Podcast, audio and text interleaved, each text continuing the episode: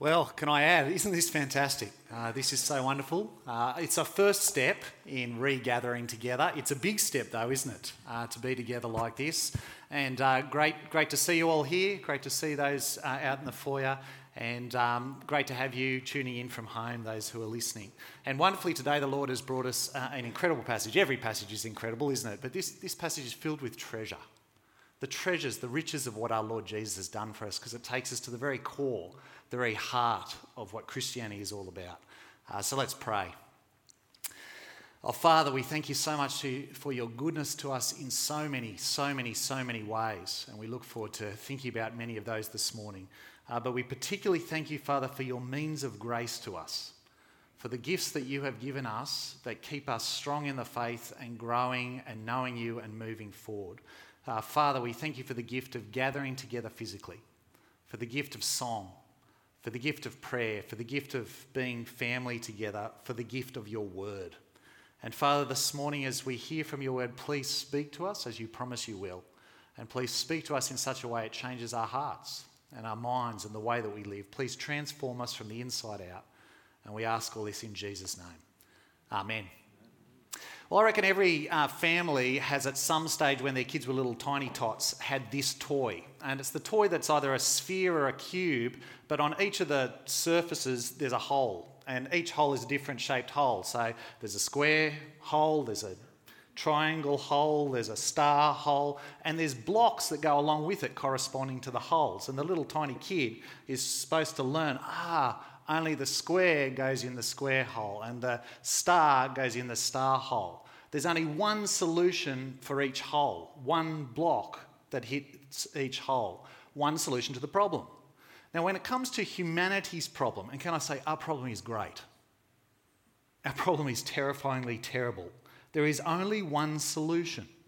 When it comes to humanity's problem, that is, we have turned our backs on God, walked away, rebelled against Him, lived our own way, not honoured Him as the Lord, not obeyed Him as our God, not thanked Him for the life and everything that He has given us, and so have fallen from our position of glory and rule over the universe under Him, which we heard last week, so been estranged from God, so stand under His judgment and face death, and not just death, but an eternity away from Him. When it comes to that problem, humanity's terrible, terrible problem, there is only one solution.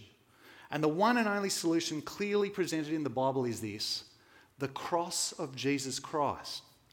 It, it, it's a cross that fits the cross shaped hole. But not just that a man died, no, no, no, no. That God the Son became a man and died in our place. God became a human being while remaining fully God.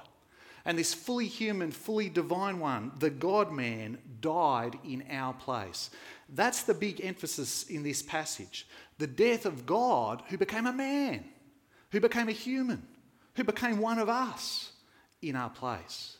Humanity's problem, our problem, my problem, your problem, is a gaping black hole, and it's a hole that is shaped like a cross. The only solution to the problem is that God became a man and died on the cross in our place.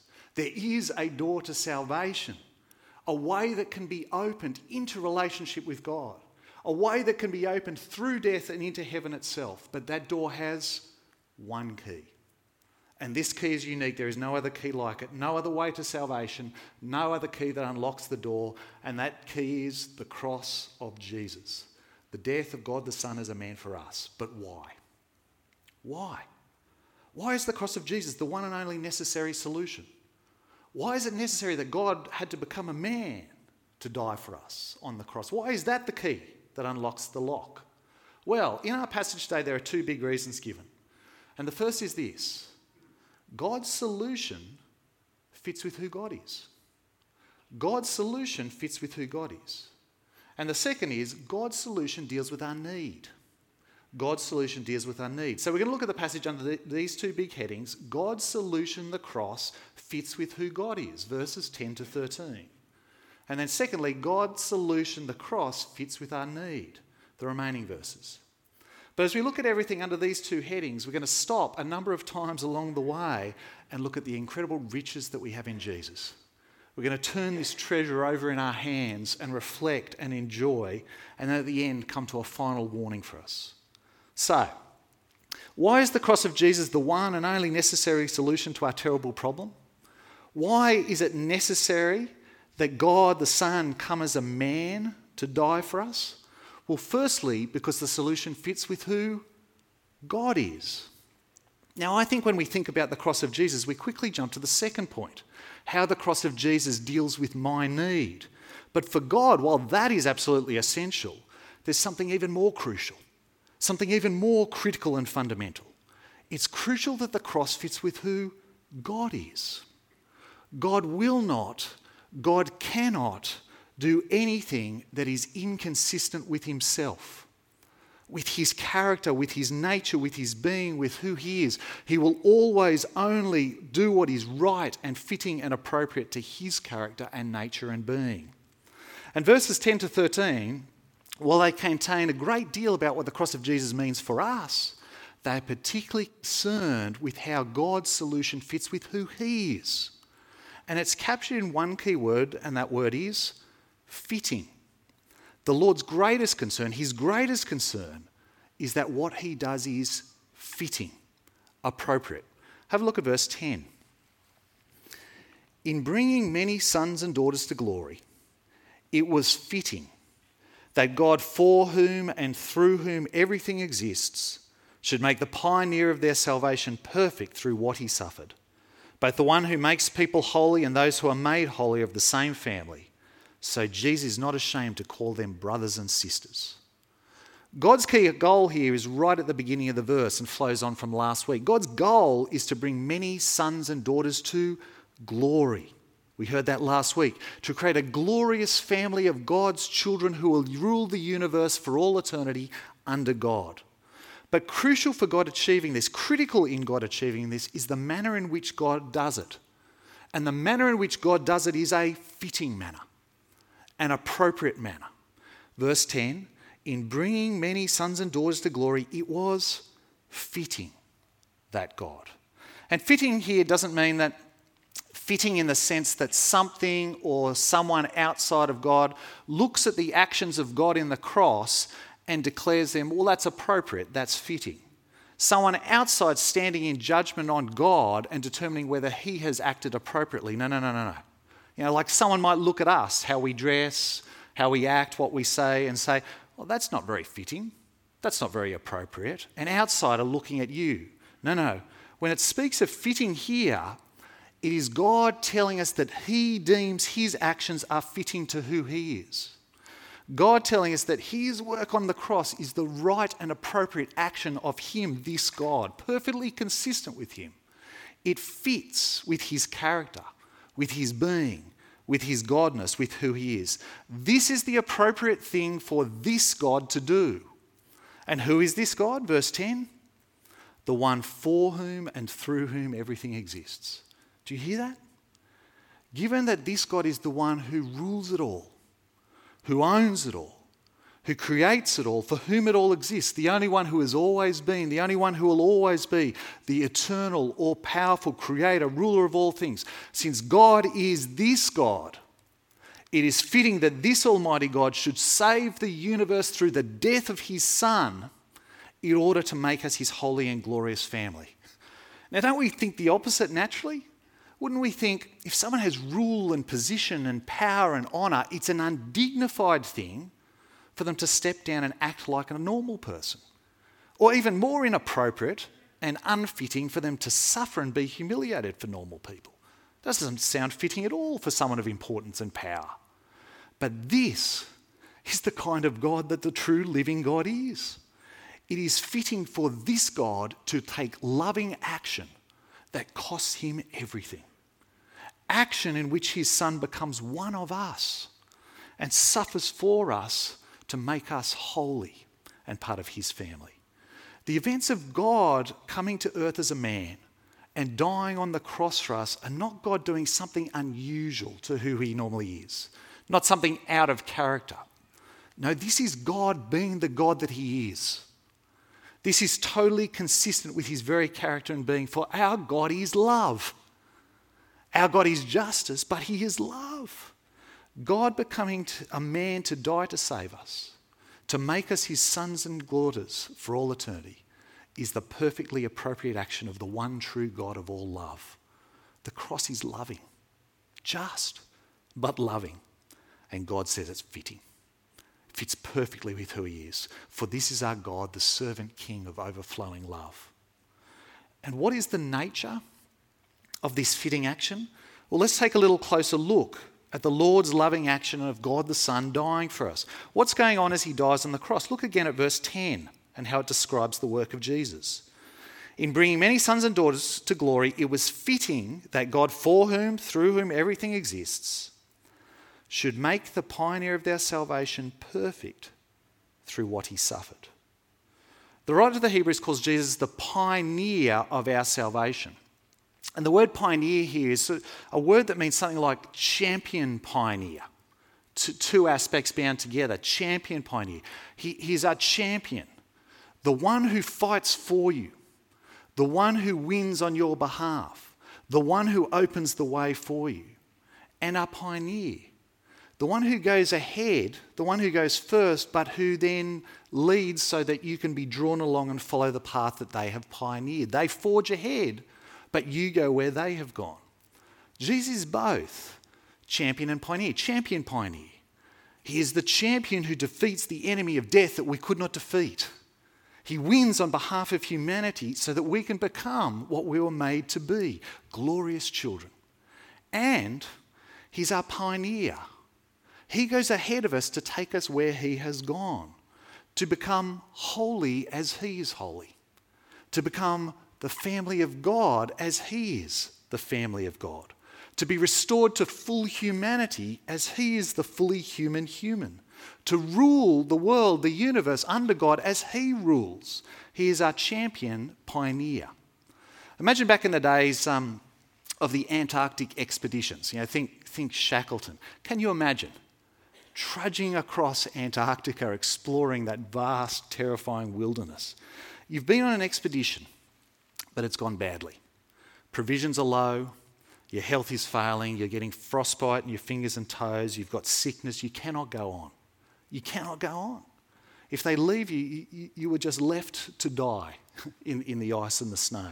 But your leader, what they do is they move the provisions from one of the provision sleds and stack them onto the others, and then they put you on that sled and they bundle you up, they wrap you up tight and warm, they strap you down, and the leader himself drags you drags you through that wilderness, through the sleet and the ice and the snow. Sometimes there's big snow banks that he's just pushing through his body through on your behalf, pushing on.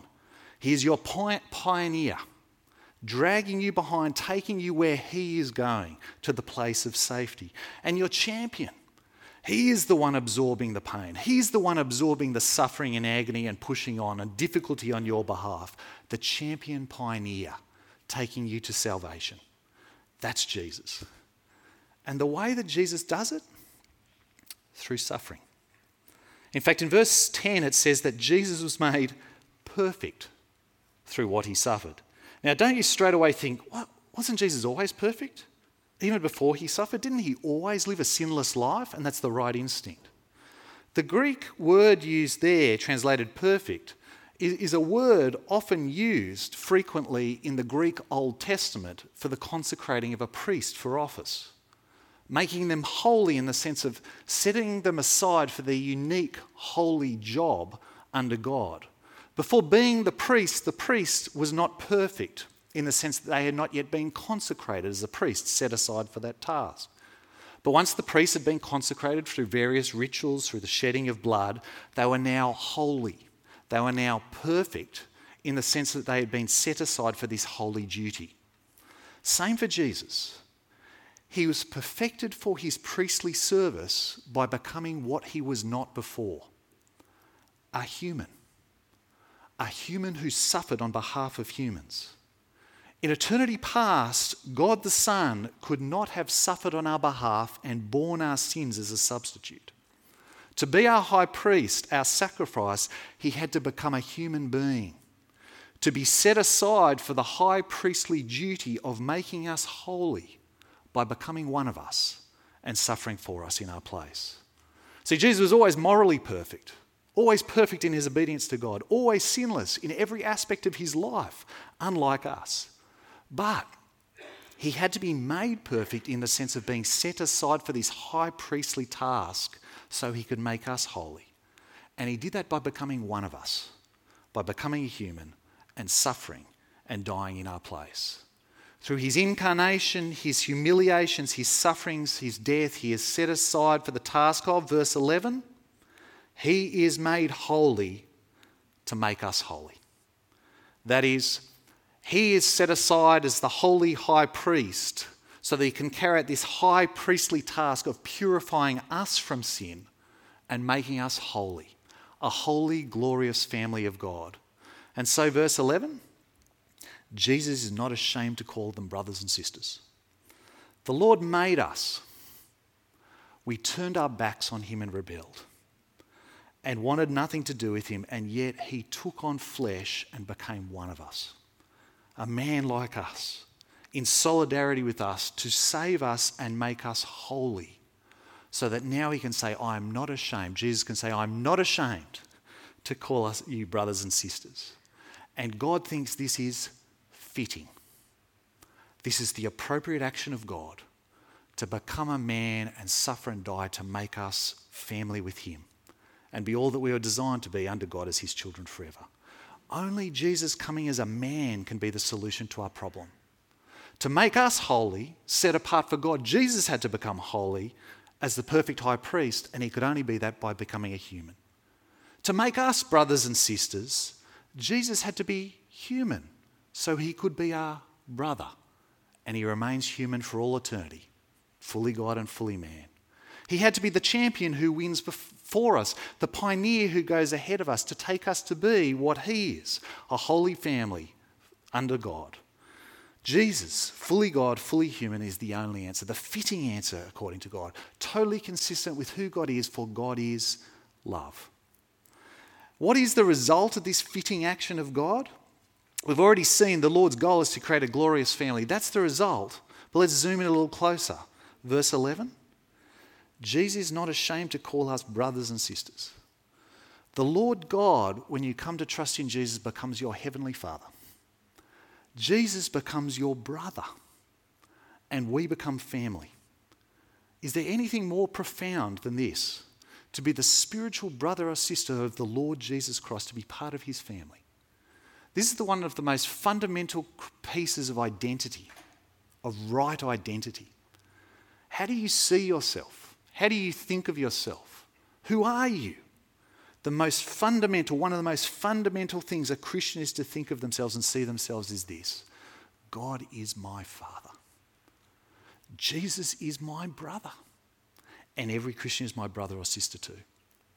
And the writer to the Hebrews wants us to, to believe, to know, to understand this so fully. He stacks Old Testament verses on top of each other to slam dunk this point. Jesus is not ashamed to call us brothers. And the first is from Psalm 22, which was read for us by Lorraine. Remember, Psalm 22 is the psalm that Jesus quotes as he's hanging, dying on the cross. Because the first half of the psalm is a prophecy about how the Messiah, the King, will suffer and die. But the second half of the psalm switches tone. It's a prophecy about the Messiah, the King Jesus, will be victorious and resurrected. And the quote here in verse 12 in Hebrews is the very first verse of that victorious second half of the psalm. Have a look at verse 12. He says, I will declare your name to my brothers and sisters. In the assembly, I will sing your praises. The resurrected and victorious Jesus will declare God's name to his brothers and sisters and sing God's praises in the assembly. And the word assembly there is gathering, is church. Jesus' victory by his death and resurrection creates a family, a gathering of God's people who belong to each other, creates the church, the assembly, the gathering.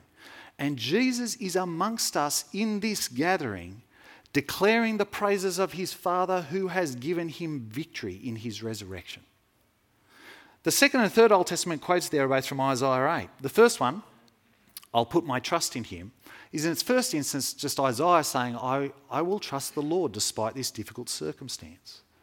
But Isaiah foreshadows Jesus, and so the writer to the Hebrews here takes the quote as Jesus declaring, I trust God, I trust my Father.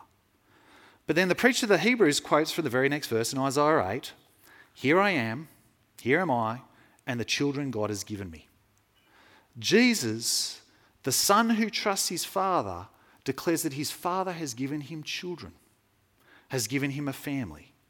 God has gifted Jesus with family through this plan of God the Son becoming a man, suffering, dying as a champion pioneer to make us holy family. God has gifted Jesus with family.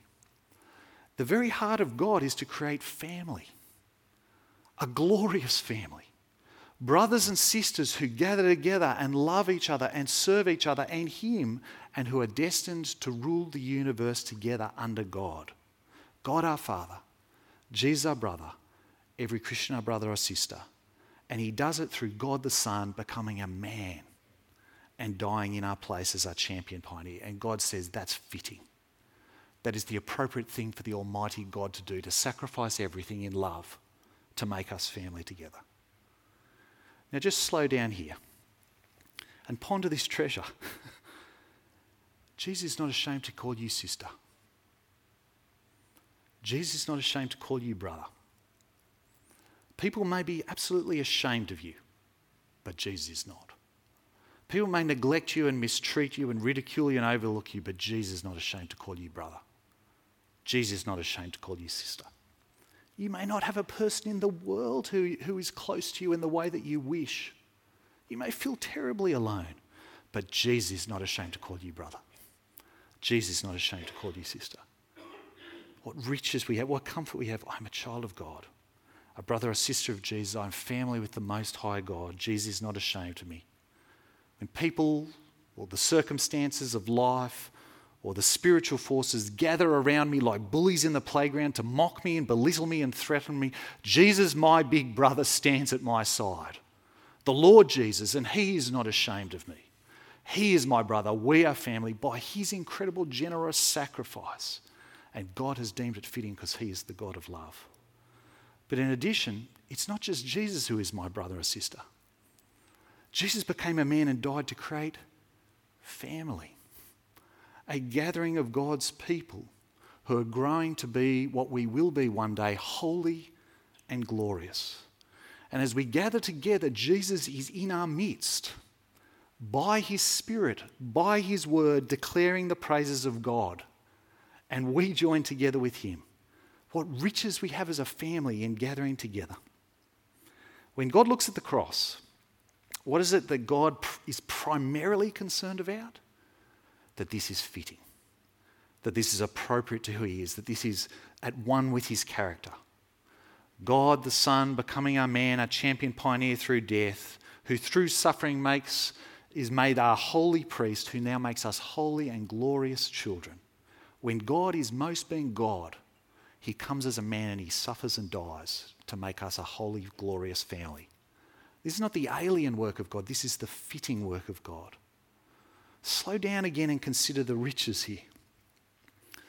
My salvation never rests on me. Your salvation never rests on you. I could never save myself. As we know, our salvation comes from Jesus. He's the champion and pioneer. He saves me. My eternal relationship with God rests on what He has done. But our confidence can be traced back even further than this. What Jesus did on the cross finds its basis in the very character and nature of God, in who God is. God, the God of perfect and profound love and justice and goodness. Jesus becoming a man and coming to die to save us flows from who God is. It fits with who God is which means my salvation ultimately rests in the changelessness of God. Rests in the very character and being of God itself. It rests in the fact that He is the loving, good, serving, sacrificing God. Our salvation is secure because it rests in the reality that God is eternally the servant king of absolute love.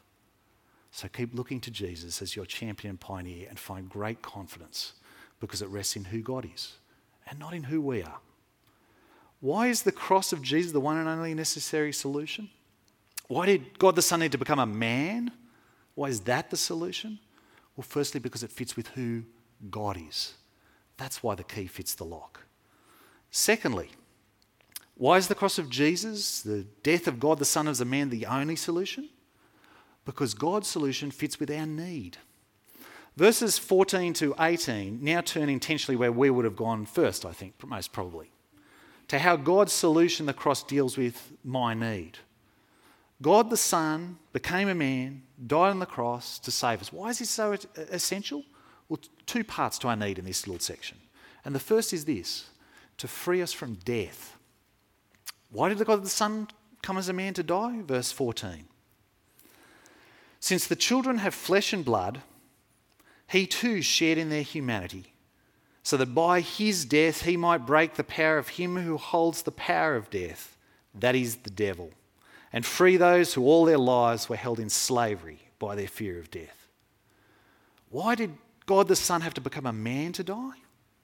To save us from death and the devil and the fear of death. Since we humans, since we have flesh and blood, Jesus became a human too, shared our humanity, took on flesh and blood, so that by his death on our behalf, a human in the place of humans, he might destroy him who holds the power of death, that is the devil. How does the devil hold the power of death? Well, the, the devil holds the power of death because he is the accuser. It's in that the devil continually comes before God and, says, and accuses us before God and says, God, you must punish them for their sin. Look at the terrible things they have thought. Look at the terrible things they have done. Look at the motives in their heart. Punish them accordingly for their sin. And because God is the God of justice, He will condemn us for our sin. The devil is always accusing humanity, and so we're afraid of death, rightly afraid of death. And aren't we afraid of death even more lately? Because death has come near in an invisible virus. But in his death, Jesus pays for our sin. And God no longer needs to condemn us. My sin is gone. Jesus has paid for it. And so I now no longer stand under God's condemnation. Jesus has dealt with it. And so the devil's power over death is taken away. He can no longer accuse because there's nothing to accuse us of. He's impotent, his power is broken. And so we are freed from slavery to death and the fear of death because of the death of a human in our place. A human who could substitute for humans, but a human who is the God of infinite worth that can pay for the sins of all people. The God man dies in our place, the only solution to death. A human for humans and simultaneously God who can pay for all sin. And verse 16 just makes the point God didn't do this for angels, He did it for humans, for the descendants of Abraham, those who, like Abraham, have faith. God's plan is centered around humanity to lift up us, us up, as we heard last week, to our position of glory. Now, slow down again here. This is a treasure. Because Jesus has paid for our sin, God no longer will condemn us. And so we are freed from the fear of death, from slavery to death. His death defeats death for us, and so we no longer need to fear death. Because of Jesus, the sting has been plucked. There's an old hymn, uh, many of you will remember. It goes like this When I tread the verge of Jordan, bid my anxious fears subside. Death of death and hell's destruction, land me safe on Canaan's side. It's an oldie nowadays when I come to that moment and I'm looking across the river of death to the promised land of heaven on the other side, there will be anxiety. But I don't need to be too anxious because in Jesus I have the death of death. I have hell's destruction. And He will take me safely across death to, to land me safe on heaven's side, to, to an eternal reality and joy far greater than this life. Incredible comfort. In our present season, the awareness of death is heightened. There's a deadly virus moving around our community. Death is very near us every day. It always has been. It feels more so now, and perhaps it is more so now. We can be afraid. Some level of fear is appropriate. Death is a terrible thing. But we don't need to be too afraid. If we are Christians, then we are Jesus' brothers. Our trust is in Him, and then He has destroyed death and condemnation on our behalf. We will live again forever with Him, even with he die, if, when we die. So we don't need to be afraid of death because we have solid hope. There's a great gospel preacher by the name of uh, Dwight L. Moody. In a sermon uh, he once preached, Someday you will read in the papers that Moody is dead. He was, he was a very famous preacher. Someday you'll read in the papers that Moody is dead. Don't you believe a word of it.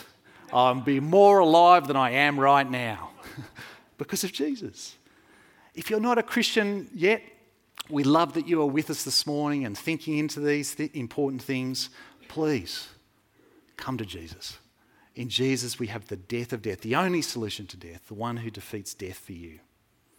God the Son became a man, died on the cross to save us. Why is this so essential? Firstly, to free us from death. Secondly, God the Son needed to come as a man to die to atone for our sins. Verse 17. For this reason, Jesus had to be made like them, fully human in every way in order that he might become a merciful and faithful high priest in service to God, and that he might make atonement for the sins of the people. Because he himself suffered when he was tempted, he is able to help those who are being tempted. Jesus came as a merciful and faithful high priest, and a high priest is a go between, a mediator who stands between God and the people. In the Old Testament, God set up this system because God is so holy and people are so sinful that sinful people cannot be in the presence of the holy God without a mediator a, a go between, someone who stands between. And that one, that high priest, must be holy. And so the whole high priest was set apart through ritual to be this mediator, this go between. But in the Old Testament, they themselves were sinners. And the sacrifices they brought were merely animals, and so they could never be the perfect mediator. But now Jesus has come, merciful, faithful high priest, God become a man as the go between the one who is fully God and so can represent God perfectly to man, the one who is fully man and so can represent man perfectly to God, the one who is merciful because he's experienced everything it is to suffer and be tempted as a human being, yet without sin. And this merciful and faithful one is actually made, able to make atonement for sins. And that word there, atonement, is a critical one. The word is propitiation. Jesus, the God man high priest, is able to make propitiation for sins. That is, he's actually able to deal with God's righteous anger towards us for the sin we have committed. Not just deal with our sin, but deal with God's just, righteous, holy anger towards us for the sin we have committed. Jesus is actually able to do with this. Because Jesus, as the great high priest, brings the greatest sacrifice of himself and makes that sacrifice. And so God's anger, instead of falling on us, falls upon him in our place. God's anger pours upon Jesus, so there is none left for us who trust him. It's fully absorbed in his Son. In uh, Greek mythology, there's a story about um, Agamemnon uh, king of kings in Greece, and there's a slight done to him by Paris, and so he goes to war against Troy. He gathers all the armies of the Greek nation states, the commanders, the generals, the kings, and they uh, get all their fleet together, but there's no wind. And the reason that there's no wind, according to the story, is that he has killed, Agamemnon has killed a sacred deer of Artemis, the god. And Artemis is angry there's anger of Artemis towards Agamemnon, and so there's no wind, they can't sail the fleet. The priest Calchas hears from Artemis and works that out and says to Agamemnon, This is the reason why, and so a sacrifice must be made. A sacrifice to appease the anger of Artemis the god. And the sacrifice must be a big one, and because you have slighted Artemis, you must pay. It must be your daughter, Iphigenia. And so Agamemnon tricks his wife and daughter to come to where they are by promising her in marriage to Achilles. Gets there, Iphigenia is to be sacrificed. Now the story diverges in different paths at that point. But you get the, the picture. The gods were not propitious, they were angry. But the only way that anger could be turned aside was to be turned onto a sacrifice, a human sacrifice. Christianity is the same but very, very different. the same in that God is angry with us. but not often a whim because we've done something silly or naughty. God is rightly, justly angry with us for our rebellion against Him and our wickedness towards Him and one another. Not capricious like the Greek gods, rightly, justly angry. Same in that, God requires sacrifice to absorb his anger, to turn aside his anger rightly directed towards us onto another, to absorb and deal with his holy, righteous anger. Only sacrifice will work. Different, different in that, the sacrifice that God requires is provided by him and not by us. And the sacrifice that God provides is him. God, requiring a sacrifice, provides himself as that sacrifice to deal with his anger that should be directed towards us for our sin. But there is no anger left because it's fallen on his son. God atones for our sin, propitiates our sin. God's anger fully absorbed in Jesus. So now we can become family, glorious children of God. Only Jesus, God and man, can be the high priest we need to make the sacrifice we need to atone for our sins and verse 18, He helps us every day in all our sufferings and difficulties and temptations. More of this as the book of Hebrews goes on. He knows what it is to suffer, He knows what it is to be tempted fully, yet He did not sin. And now He can help us in our sufferings and temptations. See again how the solution matches the problem? It deals with our need, it unlocks the door of salvation. Why is the cross of Jesus the one and only necessary solution? Well, it fits with who God is and it deals with our need. The only solution to humanity's problem, the one key. But to finish, a final reflection on the riches that we have in Jesus, but also a challenge. If you have Jesus, you have everything. You have the key that unlocks the door to salvation. You have a champion pioneer who has defeated death for you. You have a high priest who has atoned for your sin, dealing with God's righteous anger to make you holy. You have a brother who has drawn you into his family. You have a God whose very character and nature means that he has served you, suffered for you to make his glorious children, so that you might rule together under him, with him forever. If you have Jesus, you have everything. You might be poor, you might be sick, you might be in pain, you might be suffering, you might be anxious, you might be lonely. But if you have Jesus, you actually have everything. And eventually, all that poverty and sickness and pain and suffering and anxiety and loneliness will be stripped away forever and ever. If you have Jesus, you have everything. You have riches beyond measure. You have the only key that matters. But the parting challenge is this it's the challenge of the whole book of Hebrews. If you let go of Jesus, you let go of everything you throw away the one key of salvation and there's no entry through the door. You imagine you wake up one night and, and there's smoke filling your room and there's heat everywhere and you turn fire. Fire across your floors, your carpets, up your curtains, the windows are engulfed, it's wrapping across the room, but you have a door to your room. It's locked. Now, why you lock the door of your room, I don't know. But it's, it's locked. There's only one key. Do you have the key? Do you have the key? Because if you do, you're safe, but if you don't, you're not getting out. God's judgment is coming, and all will be lost in the eternal blaze unless they enter through that one door of salvation. There is one key to open that one door and escape destruction and into the riches that Jesus has planned for us for all eternity. Jesus, He is the key. As we've heard over the last few weeks, the book of Hebrews is written to Jewish Christians. Jews had become Christians who are really copying it. It was hard, and they attempted to go back let go of Jesus and go back to being a Jew where it was easier. And so the book of the Hebrews is written to warn them hold fast to Jesus. If you let go of Jesus, you have lost everything. You have nothing. You let go of Jesus, you have thrown away, you have given up the key of salvation. Whatever you do, don't let go of Jesus.